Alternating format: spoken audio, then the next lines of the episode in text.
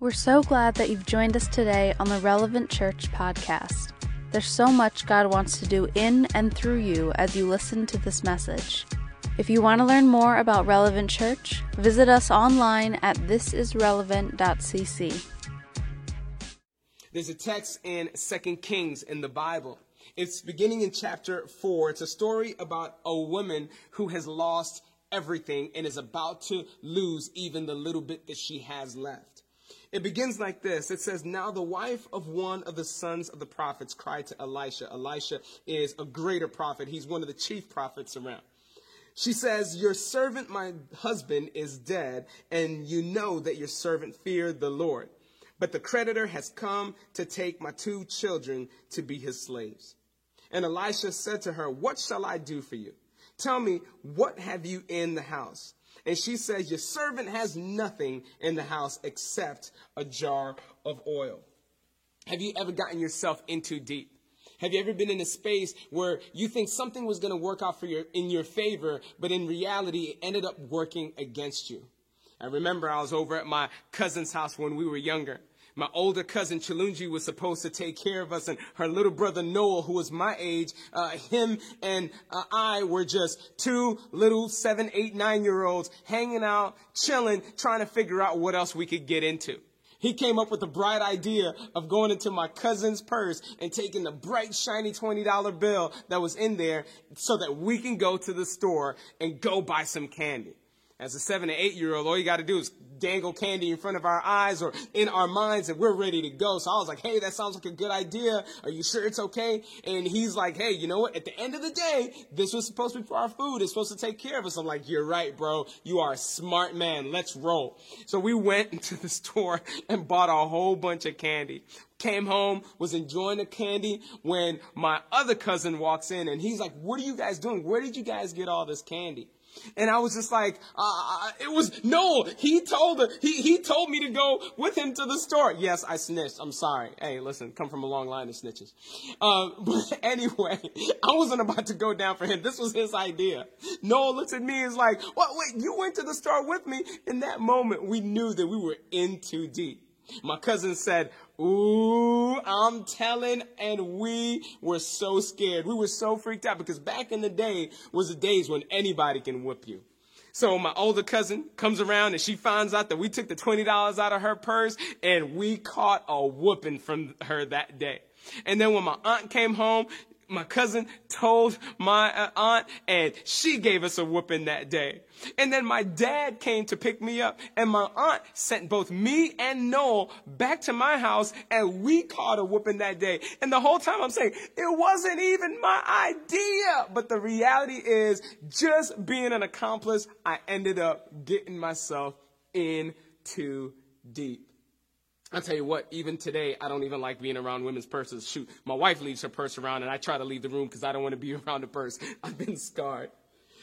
But this message is less about my childhood antics and it's more about us beginning to wrestle with the challenges of bad decisions, missed opportunities, and dire circumstances.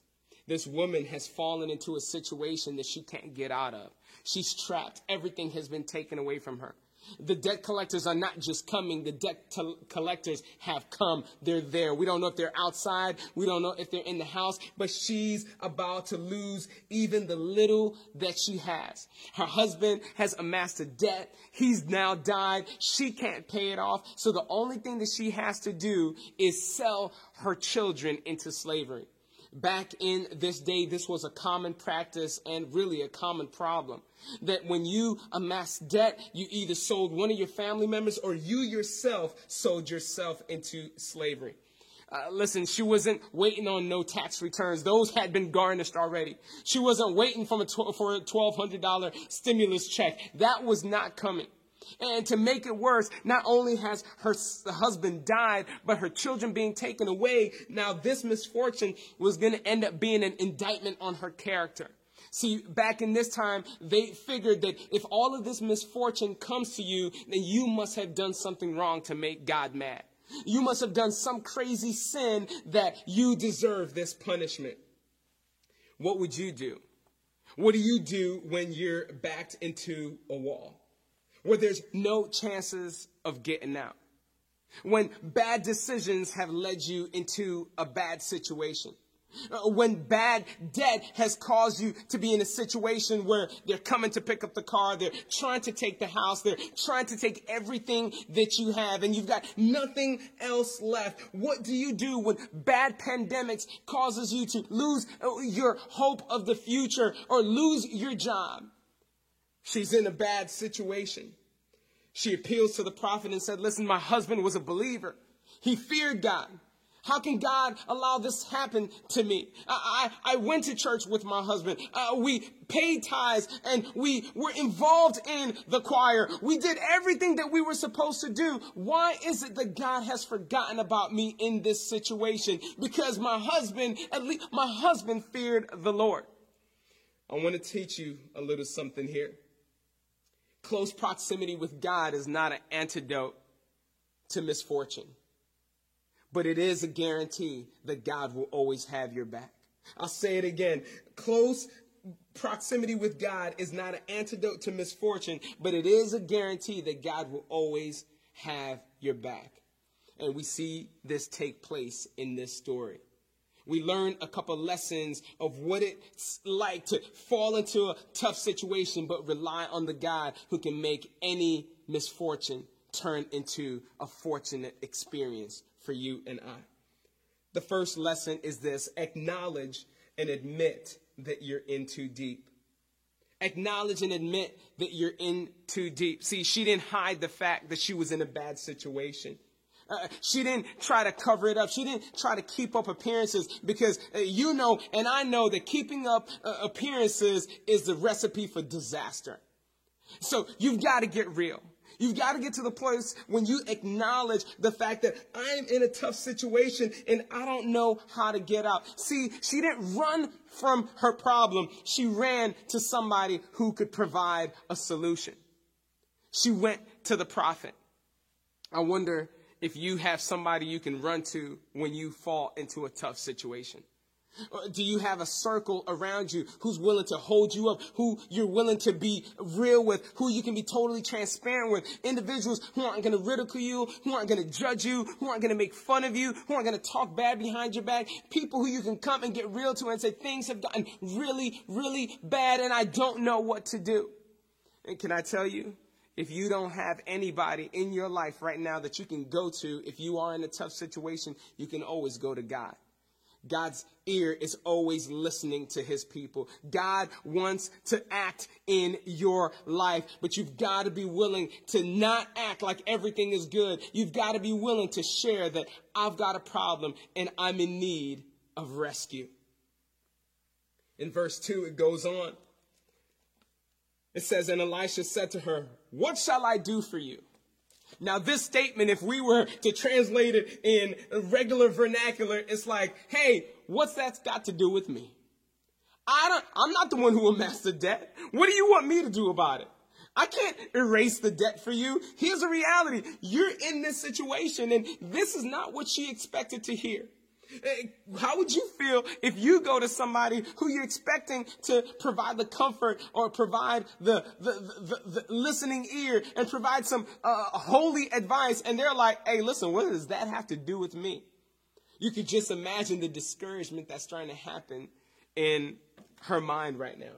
You could imagine how the negative thoughts are starting to creep in.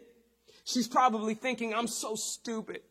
How did I allow us to get to this situation? Why didn't I have money conversations with my husband? Why did I let this go on so long? Now I'm about to lose even my two sons. I'm so dumb. How could I? Why would I allow myself to ever get myself in this situation? Maybe you're in that space. Maybe you're feeling that same way. How the heck did this get to this point? Why did I allow this situation to get this bad? Obviously, she has no money. She's got no valuable possessions. And Elisha doesn't stop there. He says, What shall I do for you? Then he says, Tell me, what have you in the house? And she says, Your servant has nothing in the house except a jar of oil. What's in your house? What do you have? What's in currently in your possession. We know that you don't have money. We know that you don't have the resources, but what do you have? And her answer is nothing but a jar of oil. Historians have taken a look at this text and looked at the historical context and they've seen and they've come up with the conclusion that this jar of oil was something very insignificant. It was probably a small jar of anointing oil. This wasn't uh, oil for fuel. This wasn't oil for cooking. This was probably some balm that could be used to, to heal a sore or something like that. Something very small, something that wasn't worth much money. But she had something. She didn't have nothing. She had something. And all of us have something. Many times we get into states in our mind where we feel like we don't have anything. I don't know how I'm going to get out of this situation. I don't have any resources. I don't have any money. I don't have a rich uncle. I don't have people who are going to come to my rescue. What do you have? I think this is a good question that we should all be able to ask ourselves. What do you have? A few weeks ago, my wife, Christine, preached a message about what's in your hand. And she talked about how uh, when she was lost outside, she began to sing. She didn't have a flashlight. She didn't have GPS. She didn't have a cell phone, but she had her voice. What do you have? What talent do you have? What experience do you have? What's that small, insignificant thing that you feel that means absolutely nothing? What do you have? Are you living from a place of defeat or determination? She sees this jar of oil as ordinary, as insignificant, as unimportant, negligible, and useless. She feels that it's just ordinary and I don't know about you, but I serve a God who loves to take the ordinary and make it extraordinary. God wants to take everything in our lives that seems useless and make it useful. God wants to take everything that seems insignificant in our life and he majors in making insignificant things significant. Lesson number two that we learn in this text. Act on the advice given even when it's counterintuitive. Act on the advice given even if it seems counterintuitive. Verses 3 and 4 says this. Then he said, This is Elisha the prophet. He says, Go outside, borrow vessels from all your neighbors, empty vessels, and not too few. Then go in and shut the door behind yourself and your sons, and pour into all these vessels, and one is full. When one is full, set it aside. He says, hey, go borrow a bunch of jars, pots, whatever you can pour oil into. And don't just get a few of them. Don't be shy. Go out and get as many as you possibly can. And it's easy in that moment to disbelieve and say, that sounds dumb.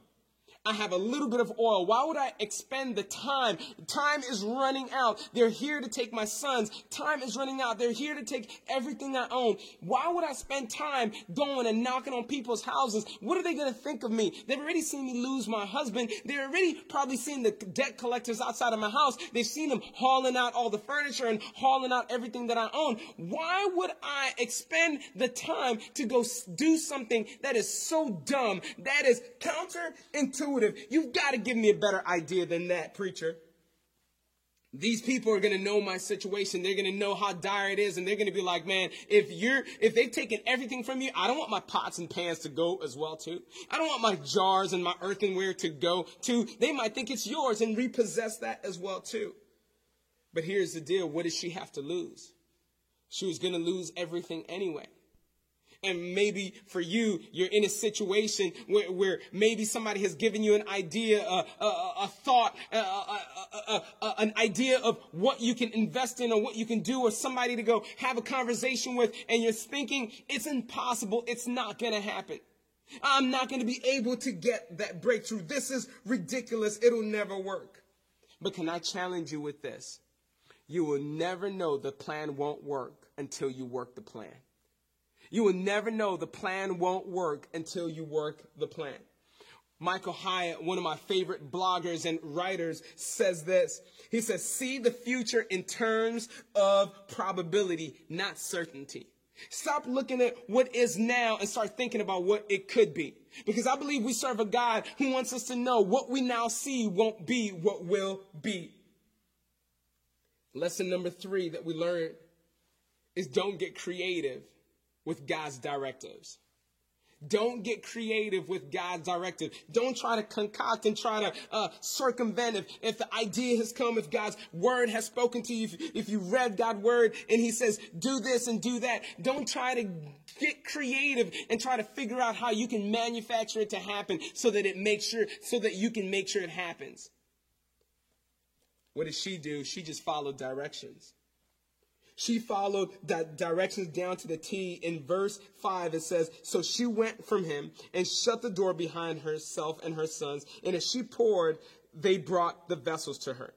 When the vessels were full, she said to her son, Bring me another vessel. And he said to her, There is not another. Then the oil stopped flowing. She did exactly what she was supposed to do.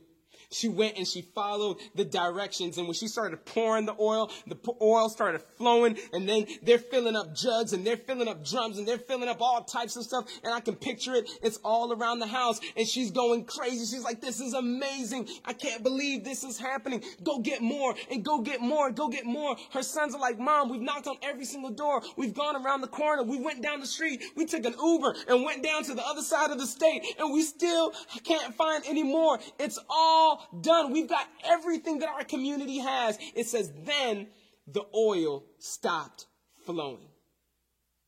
The oil did not stop flowing until they exhausted all the options.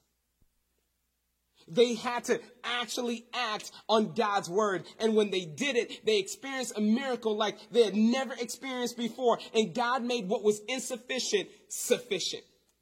God brought around a miracle that blew their minds. God provided the miracle, but here's the deal. She had to be willing to be obedient with what God had already placed in her hands. It wasn't about doubting time. It wasn't about uh, rationale. It was about saying, okay, if this is what God is calling us to do, if this is what the man of God has called us to do, this is what we're going to do. And we're going to follow it to the T. And she experienced her miracle. In verse 7, it tells us this. She came and told the man of God, and he said, Go sell the oil and pay your debts. You and your sons can live on the rest. He says, Listen, you've got all this oil now. Hey, listen, go out and sell it. And you're going to be able to pay off all of your debts. And not only that, you're going to be able to live on the rest. It's interesting that in her hands, this jar of oil was nothing but a few drops left over. But in God's hands, it was a well of worth and a well of wealth that was going to provide for her and her sons. In her hands, it was at the point of running out, but in God's hands, it was overflowing. God didn't just meet her needs, He gave her long term abundance. Incredible what God can do when we just are obedient. Lesson number four God doesn't want to just meet your needs, He wants to exceed your expectations. God doesn't just want to meet your needs. He wants to exceed your expectations. But this is the case. She had to release what she had. She had to release the ordinary into the hands of an extraordinary God. And many of us look around and we say, but God, I don't have this and but God, I don't have that. And he asks us, what do you have? Would you take what's in your hands? Would you take that thing that you feel is insignificant, that thing that you feel is ordinary and put it in the hands of an extraordinary God and watch him work? See, here's the reality. This is what I want you to know as I've searched scripture and I've seen miracle after miracle after miracle. Your breakthrough starts with you. See, when you acknowledge and accept and admit the fact that you're in too deep, When you acknowledge and admit that you're in a place where you're going underwater and you don't have any other options and you don't have any other resources, you don't have any other way of escape, when you acknowledge and admit that you're in too deep, God listens and He hears you. And if you read God's word and let him know and say, God, I need you to reveal to me what I need to know out of this situations, many of the times we ask why when we should be asking what. What should I be learning out of this situation? A lot of times we ask, oh, when am I going to get out of, out of this? When we should be asking, how am I supposed to respond to this situation? We've got to act at the direction given. Act at the direction given. And don't get creative when God gives you what to do. We say around here relevant, listen to God and do what he says. Because here's the reality God will provide the miracle if we provide the obedience. God will provide the miracle if we provide the obedience because obedience turns ordinary actions into supernatural transactions. But the breakthrough starts with you. So, what have you been waiting on? What breakthrough have you been waiting on? Where are you at? Do you feel like you're in too deep? Do you feel like you're in a space where you don't know how you're going to get from point A to point B, how you're going to overcome this experience? Can I tell you, your breakthrough begins with you. And I remember being in too deep in my life, in a place of brokenness, in a place where I felt that I didn't know if I had any more hope left in me. I felt like everybody had turned their backs on me. I felt like I was in a situation where I just, there was too much sin. I had done too much wrong, and I didn't know if God would ever forgive me or if God would ever accept somebody like me. I have to come to God and tell him, God, I'm in too deep and I don't know how to get out. My sin is too strong. I don't know how to get out. I'm too broken. I don't know how I'm going to get out. Then I remember reading the words in Isaiah chapter 1. It says, Come, let us reason together. This is God speaking. He says, Though your sins be as scarlet, they shall be as white as snow. Though they're red as crimson, they shall be like wool. If you are obedient, you will eat of the fruit of the land. And I don't know about you, it's time to start eating. It's time to start getting healthy. It's time to start experiencing the miracles and the breakthrough that God has provided for us. And the beauty about this situation is God doesn't just want to meet our temporary needs. God wants to exceed our expectations. See, all of us are in too deep when we're far from God. Sin creates a chasm that we have fallen into that we can't get out on ourselves. But Jesus Christ came from heaven, came to live the life that we couldn't live, came to take the punishment that we deserved from the debt that we had amassed. There was no way that we could pay off this debt. Soon and very soon, God was going to come and collect on the debt that we were owed. But Jesus stepped in the gap. Jesus came to pay that debt. And listen, if he just simply met our needs, it would have been a temporary reprieve from judgment. But God is amazing. Jesus is supernatural. Jesus is forgiving. Jesus is loving. He exceeded our expectations. We now have total release from condemnation. Romans 8 1 tells us, For there is no condemnation for those who are in Christ Jesus. All we have to do is release what we're holding, which is our lives, and put it in His hands. And He's going to take what's broken and make it whole. He's going to take take what's uh, ordinary and make it extraordinary. He'll take what is insignificant and make it in, make it significant. Do you want God to do something significant in your life? Well, breakthrough begins with you. Today, will you choose to give your life in obedience over to Jesus Christ? Thank you again for joining us on the Relevant Church podcast. If this message has been impactful to you, let us know by sending an email to hello at thisisrelevant.cc. If God is impacting your life through this ministry, join us in reaching others by investing at giving.thisisrelevant.cc. Don't forget to subscribe to our podcast for more messages like this one.